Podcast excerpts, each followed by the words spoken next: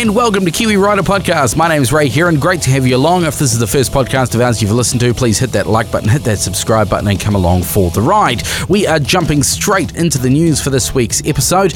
Later on, I went on a ride on the new Moto Morini Seiemmezzo 6.5, and I'll share the details with you on that. But first, Husqvarna have released a new Norden. Husqvarna's new Norden 901 Expedition has been confirmed for the New Zealand market, with pricing to be set at a hair under $30,000. The new Norden 901 Expedition was announced on March 1st, 2023, and will sit above the Husqvarna Adventure lineup, right at the top there, stepping things up over the standard Norden. The Expedition ups the ante with a range of standard accessories fitted with longer travel 240mm adjustable WP Explore suspension. Visually, setting the Expedition apart from the standard Norden is a taller touring windscreen from the Husqvarna Power Parts catalogue, along with very different graphics and a new engine guard. A centre stand is also included from the factory to help in maintenance while away exploring. Power remains the same at 105 horsepower, 100 newton-metres of torque from the LC8C parallel twin engine. In terms of electronics, Husqvarna has given the Norden Expedition both heated grips and a heated rider's seat, along with connectivity for smartphones to connect to the Norden's TFT dash via Bluetooth. With a name like Expedition, you'd expect some nods to adventure touring, and Husqvarna knows this. That's why the bike comes with a pre-fitted side bag set. This neat luggage solution integrates perfectly into the bodywork and offers up to 36 litres of storage capacity. The first examples of the Norden 901 Expedition are expected to land in New Zealand in May, with pricing set at $29,999 plus on roads, and the standard Norden retails at $26,799. Highlights of this new model include, as I mentioned, the WP Explore suspension with 240mm of travel. It's also fully adjustable, heated grips and heated rider seat for cold weather comfort, touring windshield for reduced fatigue on extended rides. Sidebag set offers convenient storage, centre stand for easier maintenance, heavy-duty skid plate for complete protection of the tank and engine. A whole list of other little bits and pieces is up at motonz.com and onthrottle.co.nz if you want to check it out. But keep an eye out if you are looking at a Husqvarna Norden 901 for the Expedition model in May. Indian Motorcycle has revealed its latest version of the popular Chief, which takes the form of the very on-trend Sport Chief. Priced at $33,495 with three colour options to choose from, the new Sport Chief joins the growing number of motorcycles sporting a factory cafe fairing as factory equipment, along with a number of other subtle changes on the Chief platform, which entered its second generation in 2021. Since launching in 2021, the reimagined Indian Chief has garnered incredible feedback from riders all around the world, said Mike Doherty, president of Indian Motorcycle.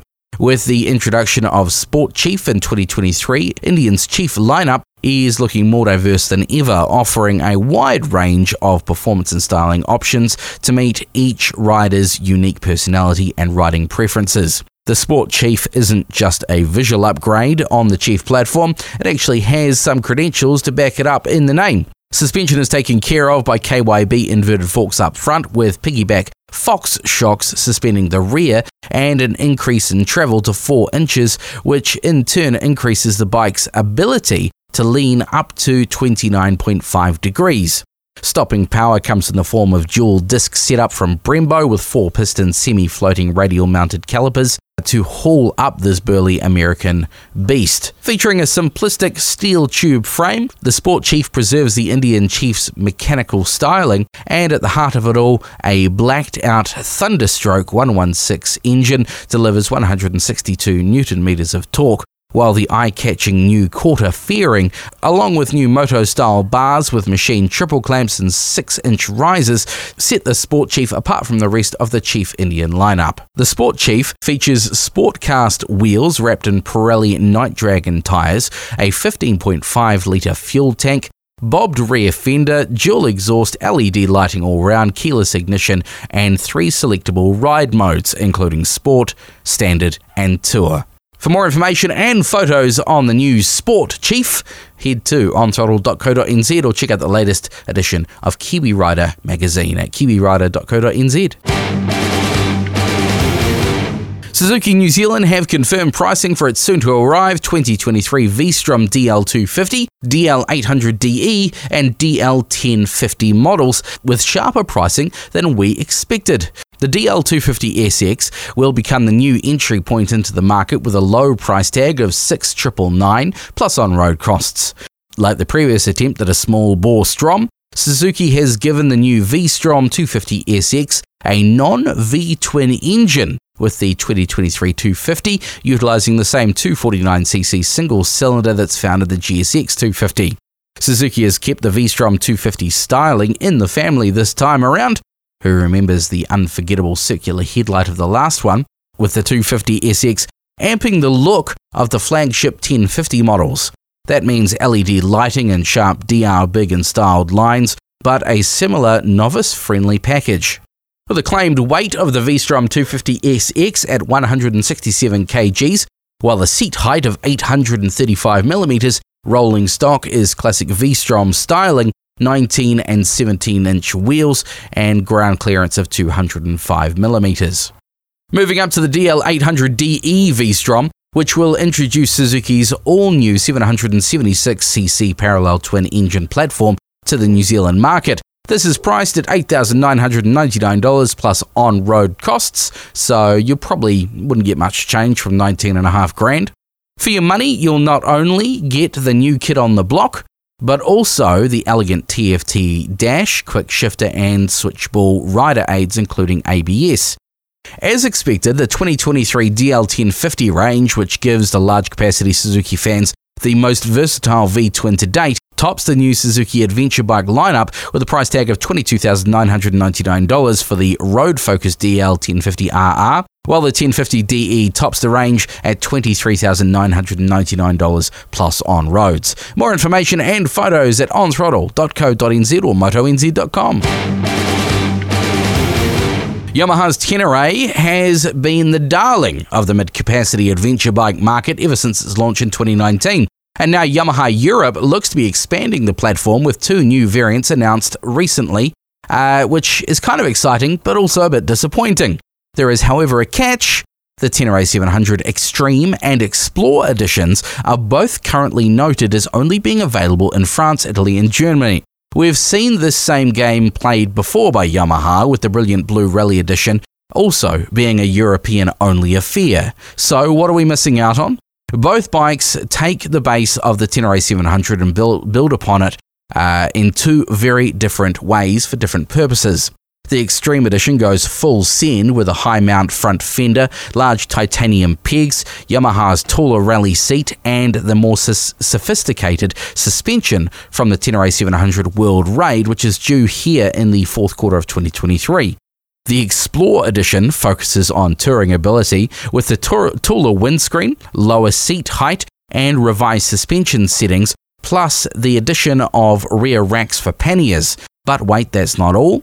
The Explore Edition also gets a quick shifter, which should hopefully mean this will become a factory option for Tenere 700 owners wanting to kit up their bike's performance. Both new editions also sport the TFT dash from the World Raid model, which probably means they'll also sport the same level of electronics as well.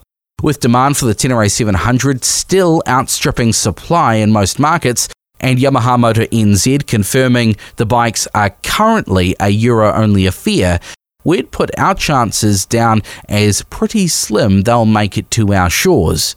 But that's never stopped a crafty Kiwi with a dream now, has it? More information on the two new Yamaha Tenere 700 variants at onthrottle.co.nz, motonz.com, and in the latest edition of Kiwi Rider magazine, kiwirider.co.nz. And wrapping up this podcast, I'm convinced the Moto Morini Seiemmezzo is one of the best bikes in its class, that being the Lambs class, the 650 thereabouts cc motorcycle class. Now, I joined a few of the local Wellington riders crew for a Sunday afternoon jaunt over the Rimutakas and around Lake Ferry. It was a good mix of bikes from chrome-clad Harleys to Kawasaki ZX-10s and pretty much everything in between. We saddled up around 3:30pm and headed for the hills, and this was the first time that I got to see what the wee Moto Morini Seiemmezzo was like on the open road. Up till now, all I'd done was commuting miles. So as soon as we hit the first few corners of the Rimutakas, I felt confident and I felt at home. The bike was leaning beautifully into the corners and gracefully wafting around them. Using a mixture of third and fourth gear, I was able to easily leave the other bikes behind as I got stuck into some absolutely awesome riding. There are times when man and machine just sync up and you feel really good, and this was one of those times.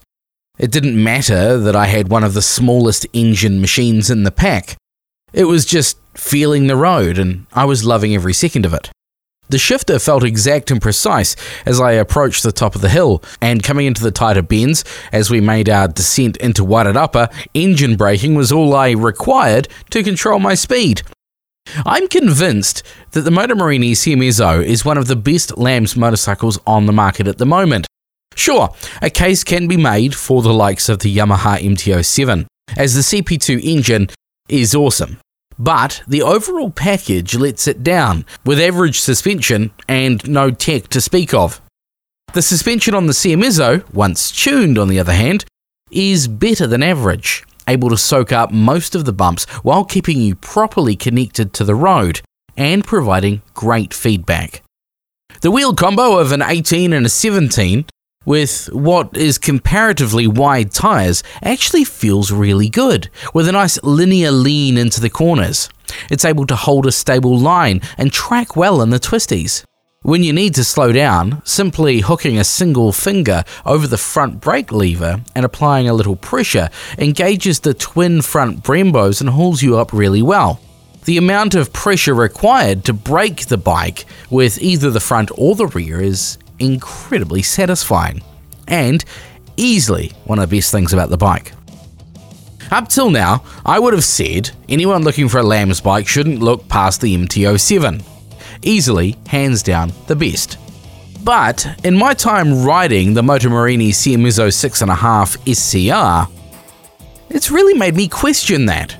The Seiemmezzo is a brilliant bike with superior suspension, Bluetooth, colour TFT display, and good looks to boot.